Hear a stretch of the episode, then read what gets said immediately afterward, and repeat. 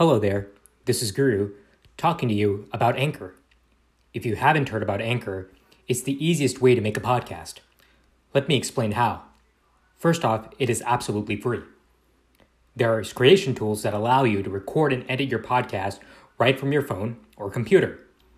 Anchor will distribute your podcast for you so it can be heard on Spotify, Apple Podcast, and many more providers. You can also make money from your podcast with no minimum listenership. It's everything you need to make a podcast all in one place. Download the free Anchor app or go to anchor.fm to get started. Hello there, this is Guru talking to you about Anchor.fm. If you haven't heard about Anchor, it's the easiest way to make a podcast. Let me explain. First off, it's completely free. Second, there's creation tools that allow you to record and edit your podcast right from your phone or computer. Anchor will also distribute your podcast for you so it can be heard on Spotify, Apple Podcast, and many more. You can make money from your podcast as well with no minimum listenership. It's everything you need to make a podcast in one place. Download the free Anchor app or go to anchor.fm to get started. Good evening, everybody, and welcome to the Ballistic Podcast once again. The NBA season is over. The Warriors win. That was not surprising. A lot to talk about. Kawhi Leonard status, LeBron status, a new season up ahead. I'm Varun, joined by Vikram, Jeff, and thank you, Jeff, for letting us, uh, you know, hosting this in your house. Yeah, no worries. And we have Guru on the line, all the way from India. So, Guru, what's up? You ready to do another episode? Uh, I'm I'm so ready for this, and yeah, thanks for letting me join the podcast, guys. Appreciate it. You're welcome. Anyways, uh, so Guru, the Warriors win, and ever since they won, uh, there's been a lot of questions about where does this team rank among all the NBA great teams. So like the Bulls, the Celtics, the Lakers, three championships in four years. I think that qualifies them into the discussion. So where do you rank them? Well, I wouldn't forget about the Spurs as well. I, I think yes. I would consider them uh, a dynasty as well. But definitely with Warriors winning three championships in four years, they're definitely considered my definition of a dynasty, anyways. But um, where where they rank, I think we can only tell where they rank once the dynasty is over. And I don't think the dynasty is over yet. I think they still have a ways to go. They still have uh, championships to be won. So, uh, so, so once those, uh, once it's all over, then I think we can have that discussion. But uh, until then, I'm just going to be enjoying the ride as a fan. Uh, I actually tend to agree with that analysis simply because uh, it's really tough to objectively rank them when we don't really know where they're going to be in a year or two years. Uh, I would say right now they're still under the Bulls and they're two three peats, just because they're two three peats. I think there is a potential for them to be the greatest dynasty of all time in the next two or three years, especially since their stars are going to be going into their prime. Uh, and that's a pretty uh, exciting thing for us as Warriors fans in the Bay. Uh, but at the same time, there's possibility that the core could fall apart some way, somehow. We don't know what the injury situation might be. There are so many different factors that affect uh, teams' ability to get to the NBA championships. We almost saw it derailed this year by the Rockets, so it really just depends. Yeah, and I feel like just these past two years they got Kevin Durant, so I feel like the, that's start of a new dynasty, especially when they lost the finals when they didn't have Kevin Durant. So we really have to see it. Like if they can keep this core together, then they could potentially be the greatest dynasty. But for right now, I would rank them probably with the Lakers of like the 2000s. The Kobe and Shaq Lakers. The Kobe and Shaq Lakers, yeah. yeah. I, um, I don't think they're at the level of MJ winning six in however many years he did it, like two, three peats but I, I would put them around there. Okay. And you, actually, you touched upon can they keep the core together? Because Klay Thompson's contract is coming up next year, but he said he's going to take a big discount. But then after that is Draymond Green, and uh, there's a r- report out there that he might not want to take a discount. He could get the supermax because he was an all he was the DPOY, so that could derail their uh, their core. But on paper, like on paper, talent wise, is this the best team you've seen, just on talent wise? The collective talent. Vikram, why don't you answer that? So I would say yes. uh, one of the major reasons is because they get these uh, these people at the minimum, like veterans that come in and do that. So in addition to their core group, they end up having some really good veteran talent, and on top of that, they've done a really good job at uh, drafting ancillary pieces like Pat McCaw, Jordan Bell, Kevon Looney. People end up being contributors in in playoff runs, and that's really surprising. Uh, and then they have random players like JaVale McGee suddenly revitalize their career, and so Swaggy P. I mean, you, you talk about players who there's not a lot that was expected of them, but they end up playing some real contributions in the playoffs. So those are the types of things that make a team a championship team and also contribute towards the dynasty. And I'm sure they'll be able to plug and play those types of players in the future. Yeah, well, one thing to, to notice is that these players do deserve more money. Like Draymond definitely deserves, based on his defensive player of the year and his offensive ability, he definitely deserves the max. So does Klay. You know, obviously Durant and Curry, they're pretty much gonna get the max. Um, and like, it's gonna be hard for them to be able to take a discount from that just because of what they're worth, especially based on what Iguodala did last year. He kind of just leveraged for a bigger contract with. I don't know if you guys know, like he he got he told Bob Myers that he got like a really good contract from the the Kings, Kings yeah. and he used that to leverage a bigger contract. So the fact that they're I not taking discounts, I mean, I don't know, but he definitely tried to leverage other contracts. So it's not a good yeah, sign for did. them trying to take pay cuts because Draymond's already taken his pay cut. Klay Klay's the only one that actually said he will take a pay cut. So I don't but know how big we don't know. Yeah, what do you think, Guru? Because you, you follow the Warriors a lot too. What do you think? Yeah, yeah, I, yeah, I do. And um, uh, Klay taking a pay cut that that's that just seems to be his nature. You know, he he seems to be the guy who who likes to be the third or fourth option on a on a superstar team, and he said that multiple times that I want to stay on the Warriors. I want to I want to be part of a dynasty. That's more important than anything else to him. And so I'm not surprised that Klay's taking a discount. Obviously, uh, with the Draymond situation, uh, he wants to wait and, and leverage his um, and leverage his his money making ability uh, in the future. So I, I definitely understand that. We'll see in two years whether uh, where the Warriors are salary cap wise and whether they're to, whether he's going to be willing to take a discount. But I want to go back to the to the question: Is this like the greatest team assembled of all time? And I lean towards yes. But the Lakers team of the '80s, that was also a really talented team in their in their own right. Multiple Hall of Fame players coming out of that team. So I think that's like the closest comparison that you can make. The closest um, uh, competitor to them being the greatest team uh, ever. But uh, I lean towards yes, saying that the Warriors are probably the greatest assembly of talent in NBA history. So who do you think takes a discount? Because obviously these players are all worth the max. Do you think it's Durant's turn because of what Klay and Draymond have done, or I mean, yeah, how do you think this is going to work for them to keep it together? Uh, I think they're definitely going to have to go over their salary cap, and it's going to be it will be dependent on like how much the salary cap increases over the next couple of years. But I think I think Klay has shown the willingness to take a discount, and I think he I think he eventually will take a discount. Draymond will definitely be interesting, but the Warriors, I mean, as an organization, they they make a lot of money, and they, they have shown that they will they will be willing to spend that money in order to um, you know uh, keep this keep this team together because you don't keep champion you don't get championship teams very often. You, you cannot build championship teams very often.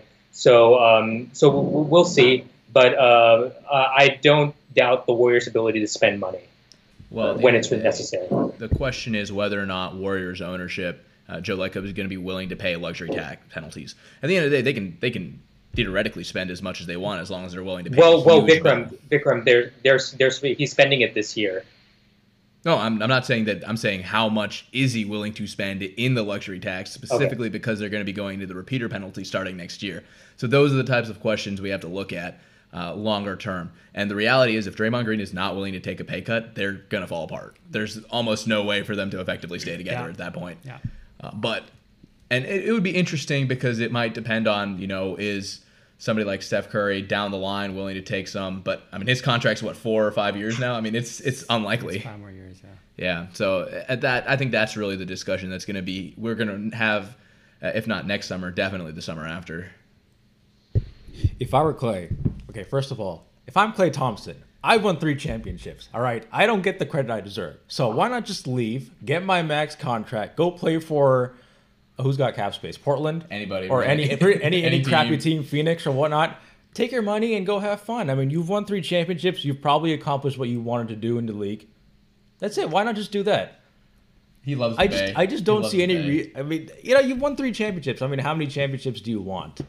So, I, if I were Klay, that's what I would do. I don't know. I'd, I'd rather be in the Bay. well, we'll see. Uh, he'll, he'll probably stay, but that's what I would do if I were him. I think Draymond Green is the one you have to watch out for, realistically. Yeah, because he's the one who feels like he is being undervalued, that he deserves more money, that and from a personality type of discussion, he's definitely the one that would want that max money. I can I can see a scenario where if Durant takes the max, yeah, Draymond's gone. I, oh, I can sure. see that happening because Draymond was the one that did all the like pretty much he was called them after they lost in the finals and recruited Durant there. But if Durant won't be willing to take a pay cut, that's kind of like a huge strain on that. Just like there's there's there's not enough space. There's not enough money in, in, yeah. on the team. Yeah. And Iguodala's making sixty million a year for the next yeah. two, freaking years. Iguodala so, was so able there's, to there's, do there's, there's, dude, they're You're right. they're a well, cap if. Draymond Green was willing to take like 20, 24 type million dollars, I think they'd do it. But if he's looking for you know like a super max, that I think that's really going to be the difficult part. Yeah. Well, we'll find out in two years when it comes to Draymond. But um, looking ahead now, okay. So the the Rockets got very close, and what only one game away. They were the best competition for the Warriors throughout the playoffs. So looking ahead, uh, and let's let's let's factor free agency into this. Who are the strongest contenders to upseat the Warriors next year? Guru, why don't you go first? Okay, well, I think I've been going first a lot. Anyways, so uh, strongest contenders up to the Warriors. Obviously, the first team you got to look at is the Rockets, and obviously the Rockets still have to keep Chris Paul. That's still not a done deal. We've heard multiple reports that LeBron might try try to lure him to the Lakers, so they've got to keep Chris Paul. But they they would be the strongest contender to upseat the Warriors next season, just based on how they played this year. Uh, I'll come out and say it. I was wrong about the Rockets. I thought, you know, I, I thought they they lacked the experience. I thought they uh, they they lacked that playoff mentality that was re- required to beat the Warriors. But but they added Chris Paul and PJ Tucker, and that ended added a dimension that the Rockets never had uh, before this se- uh, this past season. So, I mean, if they if they were able to keep PJ Tucker, they were able to keep Chris Paul and keep Clint Capela. I think they are the strongest contenders to upseat the Warriors next year. Okay, Guru, hypothetical question. If Chris Paul didn't get injured, would they have beaten the Warriors? Yes. Okay, I like it. Go ahead, Vikram. Uh, I agree with that analysis in terms of uh, the Rockets being a, a huge challenger. Uh, I think they have their challenges in free agency with uh, specifically Capela and uh, Chris Paul. Both of those guys are, are going to definitely attract interest, especially with teams that have space to offer for someone like Capela who's a restricted free agent. And I really, de- it kind of depends on how much Houston is willing to pay to keep him versus Chris Paul versus their cap space exception, what they want to do with their mid level exception. Like all of those things are are real questions for them in terms of putting their team together. I think that's what makes it hard to look at uh, like a challenger for the Warriors next year who have their core group together for at least that year from a money perspective. So I think that's the real challenge for the Rockets, uh, even you know with or without LeBron James. Uh, I think the other, you know, with the hypothetical question of if Chris Paul doesn't get hurt, what happens if Andre Iguodala doesn't get hurt? Because I don't think the series goes to where it was with uh, if if Iggy's not hurt. So I mean, there's there's a lot of what ifs to play on both sides, but I do agree that had they had Chris Paul not been injured in that situation, they probably would have won. Uh, you know, that being said, there are a couple other teams that we have to look at uh, that may or may not be uh, willing and able to upset the Warriors next season. Uh, I think the Celtics have to really be looked at, especially with their yeah, collection Kyrie's of talent. coming yeah. back. Gordon Hayward's coming back. Yeah, it's it's a potential for a team that can, from a talent perspective, at least be on a near level. And if you're at least close from a talent perspective, there's a chance you can win. And you know, Draymond gets suspended or some mm. other injury or something like that. There's definitely possibility. It's also possible to outplay the Warriors if they're not mentally engaged. I think that's what this playoff run really showed. But I think the thing for the Warriors is uh, they're not at their near at their best in terms of their ability to play together uh, in terms of their offense, in terms of their defense. There's a lot of there are a lot of areas that they could have improved on. They didn't play a, a perfect game really at any given point in the in the finals, to my in my opinion at least. So given that, I think that's a little scary. If they play to their potential, I'm not sure there is a way to beat them. Okay, I agree with you on the Celtics though because they're getting Kyrie back, they're getting Gordon Hayward back. Jayson Tatum played really well in the playoffs. Jaylen Brown is coming into his own, and Al Horford is a very uh, unique player at his position. Mm-hmm. And then look at the bench: Rozier, Marcus Smart, uh, Danny Theis, who was a really good big man off the bench. He got injured. Yep. So there's a lot of depth, and let's not forget that they have the assets to trade for another guy if they want to. You know, hint, hint, Kawhi, Kawhi yeah. you know, so they they have put themselves in a very fantastic position. If uh, if Kyrie or even if one of those two, Kyrie or Gordon Hayward, were healthy, I think they would have beaten the Cavs uh, this year and gone to the finals. Definitely. Yeah. Uh, I think they also have a few challenges uh, for their season ahead, particularly with what the heck are they going to do with Marcus Smart? Like, uh, same thing with Terry Rozier coming up, not this year, but in the next couple years, figuring out what to do with him. The other big thing is just position overlap for Jason Tate. Like, you look at their their backcourt and their small forward rotation, and you start thinking, how the heck are we going to divvy up minutes for Jaylen Brown, Jayson Tatum, and Gordon Hayward, where they're all kind of starters? Who are we really going to? What are we going to do at the two guard? What are we going to? I mean, obviously Kyrie Irving is going to play the point guard, but you're already three deep at that position with Kyrie Irving, Marcus Smart, and Terry Rozier. They're all capable players. Some people are like, "Wow, Terry Rozier could be a starting point guard in the league." So you you start having a lot of this position overlap uh, but it's a good problem to have. It's absolutely a good problem to have. They have a lot of assets. It, this is actually the time where I would say you should go for a trade. Like this might be it.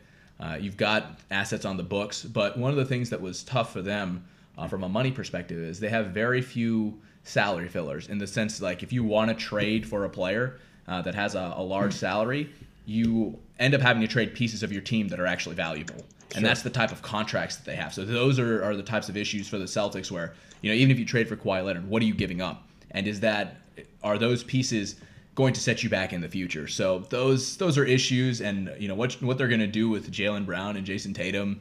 You know, long term. So have a couple more yeah. years, uh, and, so two or three years more. But Danny Ainge thinks like six or seven years in the future somehow. Yeah. He's got like future vision, the Rubicon in his eyes or something. The guy's crazy, but it's those are kind of I think concerns for them in the near sure. to short to long term as well. Sure. So you talked about, I mean, the Celtics are probably the number one uh, contender next year for the finals, right? Do you guys see any that other? Houston, right? That, that Bruce said Houston. Yeah, but I'm talking about finals where it's East versus West. So let's say the Warriors get there. Do you see any other team in the East being able to compete with them? Okay, so Toronto is kind of interesting because this new head coach Nick Nurse. So I was reading into it, and he is apparently uh, very good on the offensive end, and um, he kind of pressured Dwane Casey to be to be harder on DeMar DeRozan and Kyle Lowry, but Dwane Casey wasn't. So maybe from the perspective of mentality, if Nick Nurse can can have an effect on that, then I think Toronto can definitely make the finals because the East is still fairly weak outside of Boston. Looking forward, maybe Philly. Yeah, Philly I mean, um, under the radar. I mean, it depends. Maybe if if uh, their players can uh, nurture next year or if they make a big trade there, which they can. Or or Ben Simmons learns how to shoot the ball. Sure, but I, that would that a would take a couple of years. Oh, I'm, I'm talking about like years. a mid. I'm not even talking about like a three point shot. I mean, be dangerous outside yeah. of the rim. Maybe, yeah, because he he is so limited that that it, it relies on them doing particular things on their their offensive set. But Philly's got a shot.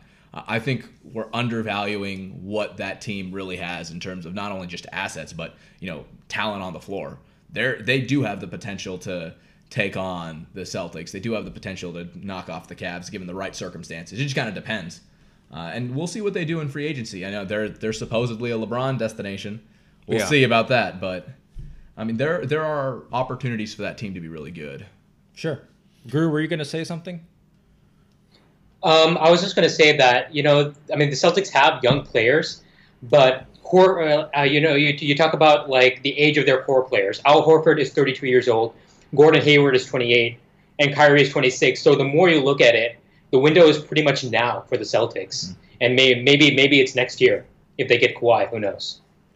Yeah, uh, it's two years. Yeah, and I think that the key to that team is actually the oldest player, yeah. Al Horford, because he does so much for them. He, he's guards the center, and he's able to pass so well. He, you know, centers are forced to guard him at the perimeter and he makes the right decisions pretty much like every single time. So I think uh, like there's not many people in the league that are like Al Horford who can be replaced. Because you mentioned all those wing players, mm-hmm. Gordon Hayward, you know, behind him is freaking Jayson Tatum, yeah.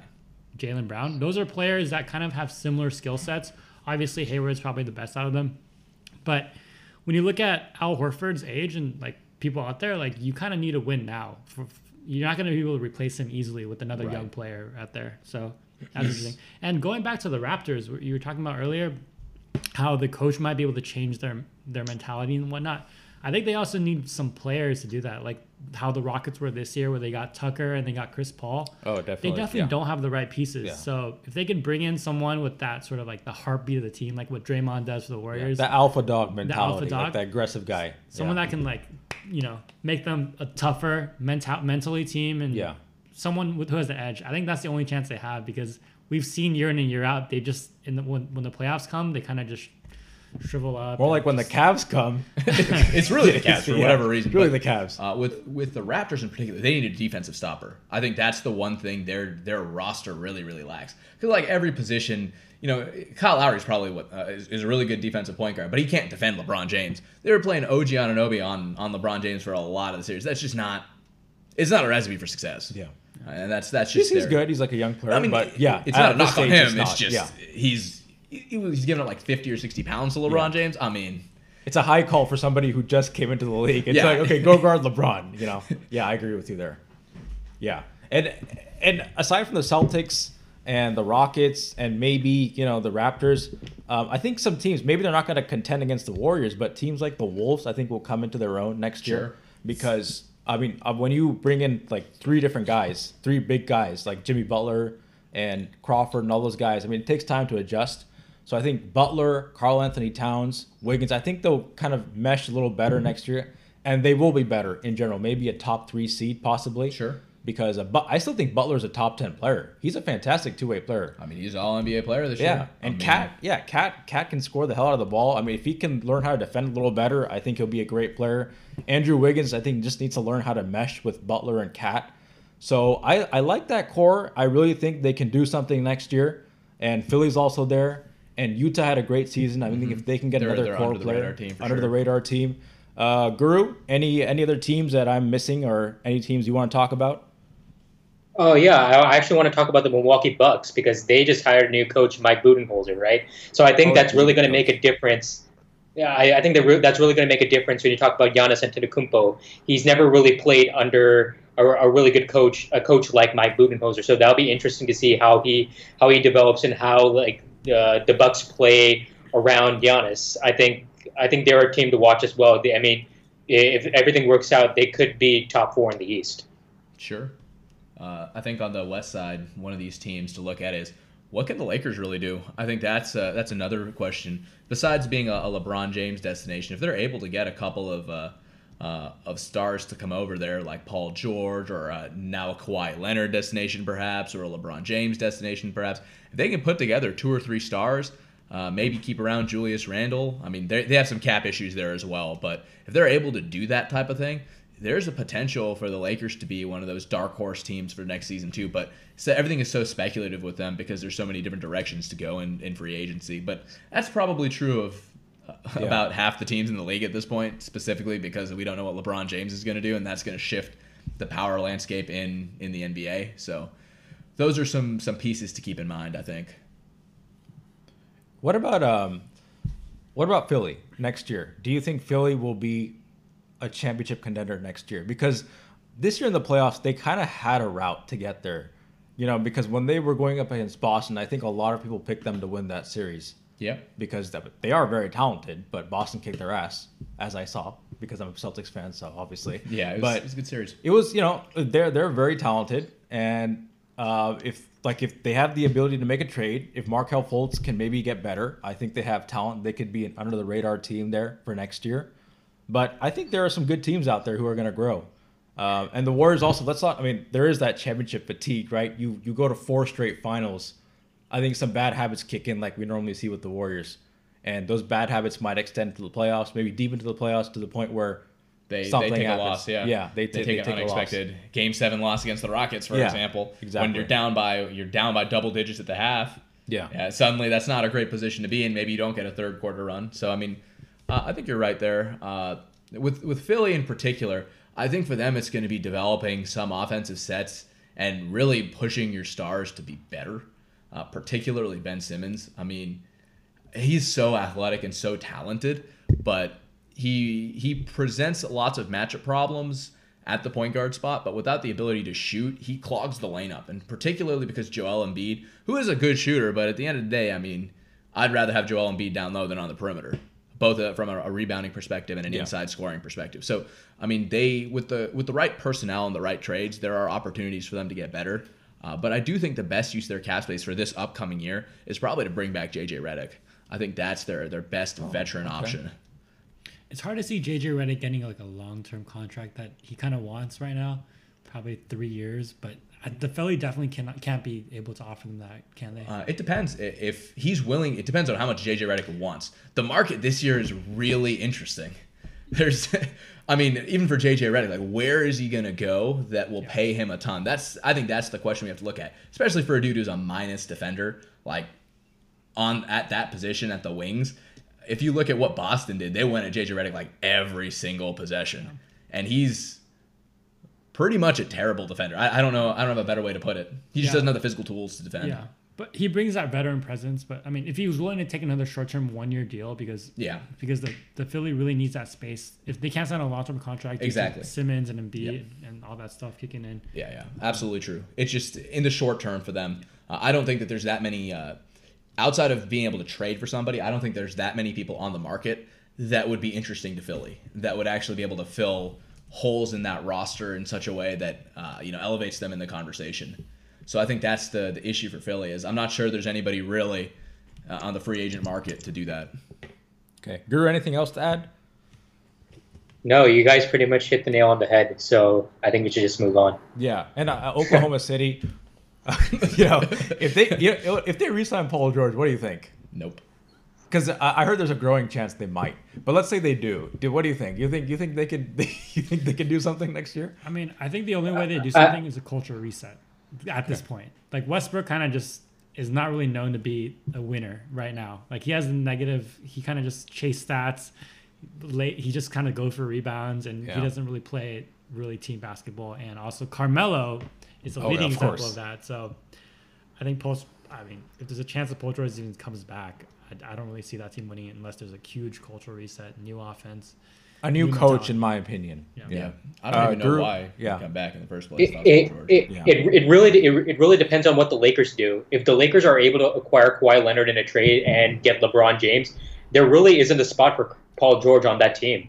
If you really really think about it, so if the Lakers are a no for Paul George, where does he go otherwise? That's I think Philly is the first one that comes to mind because yeah. they have they have cap space to make something happen. What about the Pelicans? If if DeMarcus Cousins comes back with Anthony Davis, let's let's assume he comes back first. Okay, let's just make that assumption because they, they played really well down the stretch together um, before Cousins went out. They were they were on a win streak, I think, or they were really they were playing really well that whole month. Let's say let's say he comes back. How do you think the Pelicans will be next year? I don't think. Uh, so is this is without Paul George? Uh, I would say from a cap space perspective, it's next to impossible for the Pelicans to bring back both DeMarcus Cousins and then somehow go and get Paul George. I think that's no, no, no, no. I'm saying just Cousins and Anthony Davis. If it's just Cousins and Anthony Davis, I think it's gonna be tough because I'm not sure the Pelicans between. So let me let me put it this way: if the Pelicans had a choice between DeMarcus Cousins and Paul George, I would say take Paul George because you. Oh, did, no, Paul George was unrelated. I'm just saying like the Pelicans. yeah, yeah, I, got, I know what you're saying. I'm just okay. saying. In, in the scenario where if there's nobody else really left, I might be inclined to sign Demarcus Cousins for a short term deal, let him reestablish, uh, get him get him on a, a little bit of a bargain because you don't know what Demarcus Cousins is going to be able to do. I don't think anybody's going to be out there giving him the max at this point, sure. coming off that Achilles injuries. Uh, I mean, I like him. I think you always got to go for talent. Uh, I think a front court of Anthony Davis and DeMarcus Cousins is pretty intimidating, and they did play well, and I think you can do that. The problem is Anthony Davis on his own is a beast as well. So yeah, it's just one of those things where, from a team perspective, if you can fill out that team with players that are better suited to play around Anthony Davis, uh, more wing defenders, more three point shooters. Uh, you may have a better team overall, especially because when Nikola Mirotic came over, that seemed to work a lot better from a like a flow and offensive perspective. So it's a tough decision for the for the Pelicans brass. Yeah, I mean, I'm on the boat of I don't think it's gonna work. Do you think? Okay, do you think Cousins should come back? Do you think if you're the Pelicans GM, would you want Cousins back? If I On the spot. GM, honestly, I think they're better without, or they're better when they play Anthony Davis at the center. Like you guys watch the playoffs, right? Yeah. How often played was there really two well. bigs, Yeah. Both that are seven feet? You know, how often were there even two bigs in this in the in the lineup? You know. Yeah. They played freaking PJ Tucker at the center for the most of the series you know, to close out games. There's no point to have those two players unless you think that DeMarcus Cousins can dominate the game so much that outweighs how what he gives up on the defensive end. And I don't see that happening. I think Oh. DeMarcus Cousins I gotta a disagree lazy here. And, and the, maybe he might be lazy, player. but if you will as not the- guard the, the perimeter at all. if you as the Rockets play PJ Tucker at center and you have DeMarcus Cousins on PJ Tucker, DeMarcus Cousins is going to go through him and give you points every single possession.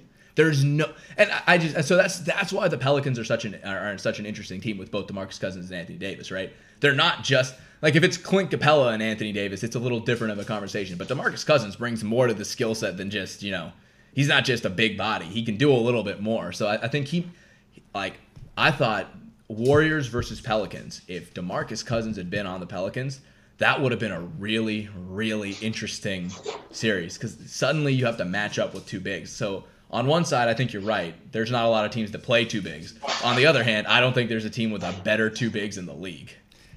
Agreed. But the bigs, their advantage is getting you two points, not three points. And the fact that he's giving up a three, like when you play the two on the the the, uh, the defensive side, DeMarcus Cousins is going to get mismatched. He's going to have to guard the three point guy.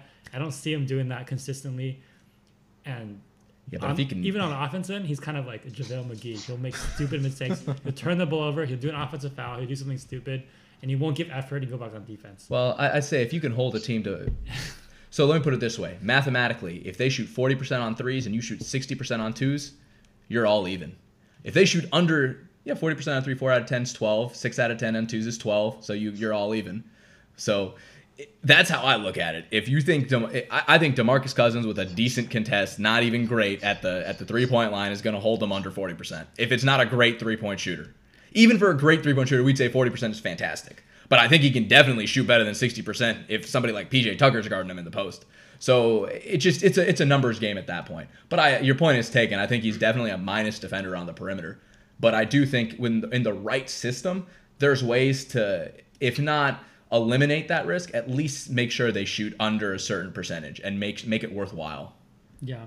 Yeah, we can talk about numbers all day Yeah. because there's also the three point. I mean, if you shoot a three pointer, you're more likely to get an offensive rebound and all that stuff. But Oh, really?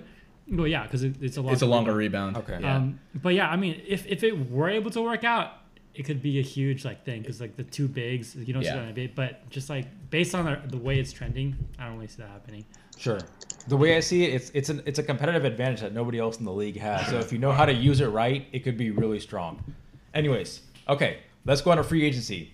The biggest news from yesterday, pretty much, or today, I forgot already. But Kawhi Leonard apparently wants a trade, and this is kind of surprising because just a week ago or something, I heard that he wanted to come back to the Spurs and he was hoping to get the supermax. Didn't Danny Green say that too? Danny Green, he said that too. I want to say somebody like said, that. yeah, somebody said, Yeah. oh, I talked to Kawhi. He really wants to come back to the Spurs. He wants to be a Spur for life, something like that. Yeah. So I, I was kind of surprised when this thing broke out yesterday, and my first initial reaction was to doubt it because I know Kawhi's uncle and some of his team, team, uh, his you know from his camp want him to get out. So what if they're the ones who are leaking this out? So that's why I'm, I was a little skeptical about this. Maybe it's Kawhi who doesn't want to do it, but his camp is forcing him to do it. So I'm not sure about it. But uh, Guru Kawhi, Kawhi on the move. Um, what is the best team for Kawhi? What is the best team for Kawhi? That is that is a very good question. My first uh, my, my first choice for, for the best team for Kawhi would, would be the Spurs, but obviously he wa- obviously he wants out. I so there. I mean, so uh, I mean, it would be it'd be between the Sixers and the Celtics for now. I mean, you, for the Lakers, you just don't know. There are a lot of unknowns there. If it's only going to be Kawhi that's going there, you, you don't know who he's going to be surrounded with. So I, I mean, I would I would lean towards Sixers, but the Celtics are definitely interesting. I mean, based on the pieces they they would want to give up for Kawhi. Um, and yeah, I mean that's my take for I mean who the best team for Kawhi would be. But going back to saying like going back to your statement, Varun, you, said you were surprised. Actually, I wasn't surprised. You know why? Because during the second half of the season, Kawhi was away from the Spurs for a good chunk of that period when he didn't really have to be, and and there was internal turmoil going on that boiled over, and you never see turmoil boil over when you talk about the San Antonio Spurs. You talk, you, were, you saw Gregg Popovich talking about Kawhi Leonard and his group, right? When was the last time a coach or someone in the front office said his group and got in a lot of trouble for it? He, Phil he Jackson, when he talked too. And he, uh, he yeah, I mean, he, at him too. Yeah, uh, LaMarcus Aldridge right. press conferences, things like that. Yeah, go ahead. And, and I remember when Phil, yeah, when, when Phil Jack, when Phil Jackson talked about LeBron James's posse, right? That didn't go over very well, right? So it's it's the same exact thing when you talk about Kawhi Leonard and and, and his group. You, you talk, I mean, you think about Kawhi from his perspective, he develops a lot of like hard feelings, and um, I mean, Tony Parker pleading with him to come back, and then quotes from Manu Ginobili. You never hear Manu Ginobili talk about things like this, but Manu Ginobili himself said that, "Oh no, Kawhi's not coming back." Uh, I wish he was coming. He was coming back, but he's not coming back. Like blunt statements that you never hear out of the Spurs organization were starting to come out, and that's when I started to realize that this might be something more than uh, Kawhi's injury just getting the best of him. It's it's not that. It is it's it's maybe that the the relationship is strained. You know, it, uh, there have been so many conflicting reports about this throughout the past few weeks that for me, it's just so hard to believe which one is actually true and which one is not true. Or maybe they're coming from completely different sources, like I said, one from his camp, one from Kawhi himself. But go ahead, Jeff. Yeah, I mean, at the end of the day, it has to be a trade. He still has one year left, or he hasn't negotiated, you know, mm-hmm. the super max or contract. So, I mean, he could just be on the team and be frustrated all of next season. So, you know, we'll, we'll, see. If he really wants out, it's in the Spurs' best interest to trade him. The problem for them now is uh, now that this report has come out, his his stock has gone down. Like that's actually the problem for the Spurs is once you once a, uh, it is known that a player wants to be traded, his value goes down. So that that's a really an actual issue. I think had no, that's the true. that's true. I think if he really does want to be traded, the Spurs missed an opportunity to trade him this season, and they probably should have looked into it granted, they they still believe they can repair that relationship. I know he and Pop are trying to make a, a meeting happen. And granted, uh, LaMarcus Aldridge also wanted to be traded last season. They managed to make that work out. So it really just depends. And I wonder if this decision has something to do with the fact that Pop may not coach for that much longer. And maybe Kawhi sees this as a sinking ship and says, hey, I, I want to get out and go somewhere else and do my own thing. Or do something with a, a group of other players and try to win a championship or be more successful than, than where the Spurs are going to be in two or three years. Uh, but I do agree with Guru that uh, the Celtics or the Sixers would be the most appealing option. Uh, I think for me, it would be the Sixers just because of the position overlap in Boston. Uh, I think they have so many people at that three spot. Like, yeah. I mean, yeah, you'd, you'd, likely have to get rid of either Jaylen Brown or Jayson Tatum to get uh, Kawhi Leonard from the Spurs. Uh, but from a from a fit standpoint, I think he'd work great in uh, in Philly, where they could really use that three, that perimeter defender, and then the just the ability to shoot and score from that position would be fantastic for them. Uh, the one thing with Kawhi in a trade is uh, the only way another team picks him up is if he makes some sort of guarantee to them that he's going to sign long term. Because I don't think a team is going to be willing to give a, a lot of assets for a one year rental of Kawhi Leonard. So I think that's the other consideration and why he may not go anywhere. Or if he goes to the Lakers, which if that's his preferred destination, they have some sort of you know, not necessarily guarantee, but some sort of inclination from him that he wants to stay there. I agree with you. Actually, I think Philly is the best place for him because they have a glaring need for that kind mm-hmm. of like that one more piece, and then they at, at that position too. And, and, that and it's Kawhi. Kawhi, who two years ago when he was healthy, we, we were talking about him as being the second best player in the league behind LeBron. Now some are, some say third behind KD, but you know in that range. So you're talking about a top three franchise player, and I don't think the quad injury was that serious. So I don't think health is going to be a big issue when he comes back. But I agree, Philly would have been the best one. I think Boston has the best assets to offer. And I know that he wants to go to the Lakers, but I think the Spurs have already said, or there, there are reports that they're not going to trade him to a Western Conference team. So it doesn't look like the Lakers are going to happen through a trade. Well, at least depends what the assets are, right? I think if they really blow the uh, blow the assets out of the water, but I mean, I'd otherwise okay I don't see him. that happening. I'd be okay trading him to the Lakers you know they're not really a competing team with with the Spurs at this. Well, you might, but I think the Spurs believe not. They don't want to give him to a Western Conference team where they have to face them a lot of times every year. I mean, I get so it. So it makes sense. I, I get it, but I, if I can see the logic there. Best value comes from the Lakers. No, that's not happening. You don't who, think so? Who do the Lakers have? I mean, that's a good question. Lonzo Brandon Ball, Ingram, Lonzo Ball, Kyle Kuzma. Kyle Kuzma. That's it. Uh, yeah, but what what if you don't get anything from the Sixers? What if you don't get it? If you're in the position where you legit have to keep him for a year and you know that he's literally going to bolt, would you really say I'm not going to get any assets back for a franchise player? It really, really depends. But if he if he says I'm not going to stay in Philly, I'm not going to stay in Boston, there's no way those teams give up anything to get him for a year. So, I, I mean, can see your point, but I, I don't think with Kawhi, I just don't think that's going to happen. Teams are gonna teams are gonna cave in for Kawhi. We're not talking about like a you know a so-so player. This is a top three, top no, five. I agree. Player, if, so. if there's a team that's willing to take that risk, yeah, then you know all for it. But I think teams are going to be wary because they saw what's happening in Oklahoma City when they traded for Paul George. Sure, yeah, they gave up Victor Oladipo. Ended up being you know not that anybody would have not that anybody would have expected him to be yeah. like that. But that being said, I think that's that's a cautionary tale, right? You're you're taking a one year rental on a dude. You don't know if he's going to stay there or not, and you, he also wants to go there. Yeah, Guru, go ahead. Right. So um, what I what I wanted to say was that if you're talking about Philly or Boston, right, probably their best selling point to Kawhi is to have him be there for a year and be the best player on a championship team. That that is probably their their best selling point.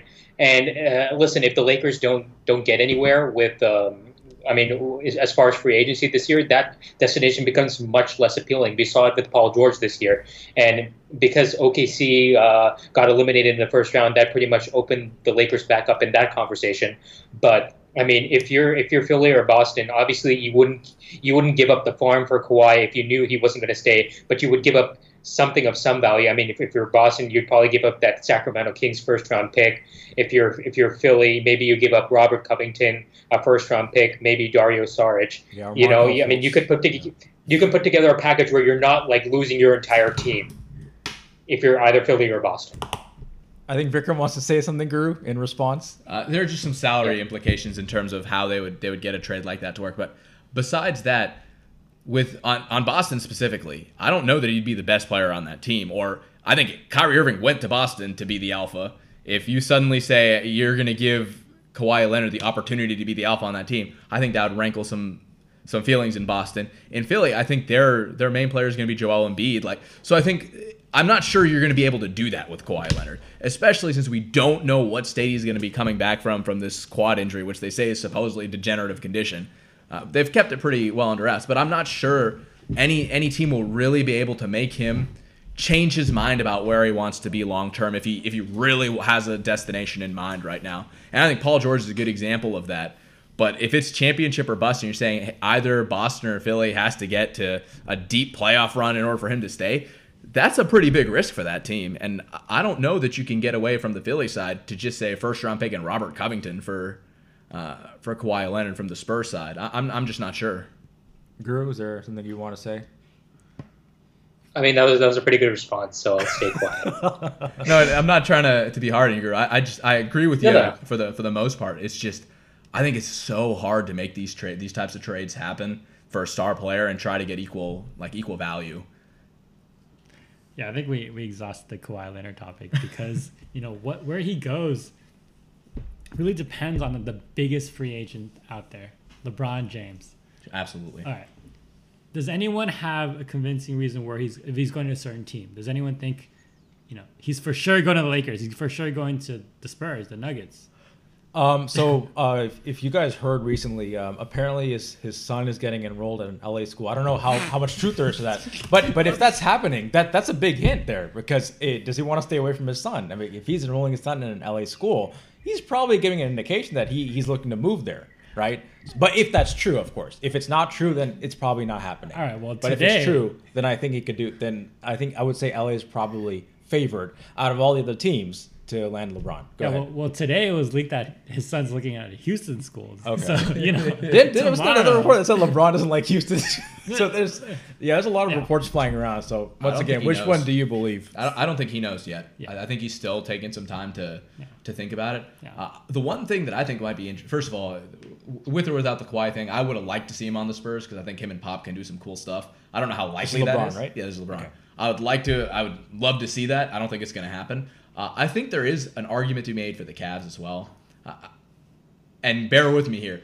I think it really depends on what he wants in the last phase of his career. If he's looking to kind of expand beyond basketball, I don't think you can get any better than LA. Like that's the truth. If he's looking to for just family type reasons and his own legacy as a, as a Cleveland basketball player, it may make sense for him from that mental perspective to stay in Cleveland. It really depends on what he wants to do as a person and as an individual. I mean, there's definitely an argument to be made. Like, if you want to win championships, maybe you go to, to Houston or to Philly. Although, in, in again, both scenarios, especially the Rocket scenario, uh, how you get that to work from a contractual standpoint and what you can actually fill your team with after you get LeBron, you know, those are all challenges. Uh, but from the most likely perspective, I would have to say at this moment, it's probably LA because they have an ability to, to put together a team with a couple of stars, all things going well, and making that work. And I doubt he goes to LA unless he knows for a fact Paul George is on board or Kawhi is coming or something like that. Chris Paul. Yeah, whatever whatever the star may be. He's not moving. It, will be like the Miami situation where he only went because he knew Chris Bosh was going to come too. Yeah. So if that's if he can do that and put together a fast mile of a competing team in LA, I think he does that because it's not like he's going to get any better in in Cleveland really or even Philly. Are you really going to be able to compete with the Warriors? You know, it's iffy. So I think LA is a likely destination, but I think there's an outside the box chance for uh, for Cleveland as well. Guru. Yeah, I agree with LA being the destination uh, that uh, I would choose for LeBron, just because like LeBron, I mean, in his history, he's loved to build his own team when he went back to Cleveland in 2014, they had almost nothing, and then um, he went he went and you know traded for Kevin Love, traded for J.R. Smith and Iman Shumpert. He sort of he sort of built that team. So that's sort of what LeBron likes to do. He likes to like go go to a place where like they have salary cap space, they have some flexibility, so that he can build his own team. And I don't think there's any other team in the NBA that's best suited to do that than the Lakers. And so if, if he goes to LA, you know, they still have the salary cap space for one more superstar. They're very flexible in terms of trades. They have a lot of young pieces that could be appealing to get, you know, get like role players there that would help them win a championship. So from LeBron, from like, if, if I know LeBron very well, I know that he's looking at um, the Lakers as a destination, but who really knows LeBron very well? I mean, that's, that's, that's the question. I mean, in 2010 when he went to Miami, no one really expected it. In 2014 when he went back to Cleveland, people weren't really expecting that either. So I mean, it's it's, it's going to be very interesting to see what he does. Uh, and uh, I would love it to be a mystery. I would like to be surprised. So LeBron, surprise me. Okay. to the Sacramento Kings. I don't know. Some, okay. Thing. Well, I think there's a couple destinations that we're not talking about. One is Boston, and I know that sounds like it's not going to happen, but there are a couple of things I found out recently. Apparently, Kyrie wanted to trade because the Cavs tried to trade him first uh, on the uh, during draft night, and then after that, he requested a trade after he found that out. So apparently, the reason is not because he didn't want to be LeBron's underling or so, but the number one reason was that because they tried to trade him on draft night for I think it was Paul George, and wow. he found that out, and he's like, okay, wait, no, I don't want to be here if, if you guys are trying to trade me. Now, if that's true, then I think Boston is becomes a destination for LeBron. Possible. Yeah in a sign and trade, probably something like that, because the Celtics could offer the Cavs something in return for LeBron. They would have so a hard time doing that sign and trade the, for the Celtics simply because they don't have they don't have filler salary to do that with. That's actually the challenge for Boston. Yeah, it would have to be trades. like it would have to be Gordon Hayward. Yeah, which if, if the Cavs really wanted, there's Gordon a Hayward in a first round pick or something like that. I mean, that's a challenge. I think yeah. the Celtics would be a hard place for him to go just from a from a sheer numbers contract perspective. Sure, uh, because they'd have to really give up a lot of their team to do that. That's why like Boston's a really hard team for them to pick up a whole bunch of assets because of their contract situation specifically. Uh, but, but I had one more in mind, and I think this is for Kawhi, LeBron, and Paul George. I think Miami's going to be a player regardless of which free agent is out there because Pat Riley always swings some magic there. So I think they're always going to be a player, even for Paul George, LeBron, and uh, Kawhi. So I think they're lurking in the background, but I think they're pro- Pat Riley would probably get a meeting or two with one of these guys. That's what I'm thinking. Miami has a lot and, of money tied up though right now, so they they're gonna have a lot of yeah. They have a lot of well, like Vikram said, they have a lot of pieces they can trade, but we'll, yeah, we'll see how I, they, they got some interesting contracts. We'll put it that way. Yeah. I mean, but for Miami, all they need to do is get Hassan Whiteside to play, like actually, and forget him playing, but like actually put him in the game, and maybe that'll make a difference. Because I mean, I don't know. I don't. You don't pay a guy 20, 20 plus million a year and play him under twenty minutes a game. Like that. That just doesn't seem very smart to me. Go ahead, Guru. Uh, yeah. So um, Wait, I God, I lost my train of thought. we were talking about LeBron to Miami, maybe, or Paul George. Yeah, yeah, yeah, yeah, yeah. And I wanted to say something about that. Udonis Haslam actually came out and said between the the Celtics, uh, sorry, between the Cavs winning the Eastern Conference Championship and the NBA Finals, LeBron was actually in Miami hanging out with Dwyane Wade and Udonis Haslam.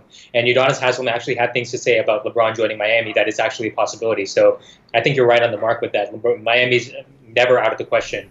It's always a possibility. Yep. But I will add that LeBron and Paul, Pat Riley have not spoken since LeBron left. Hmm.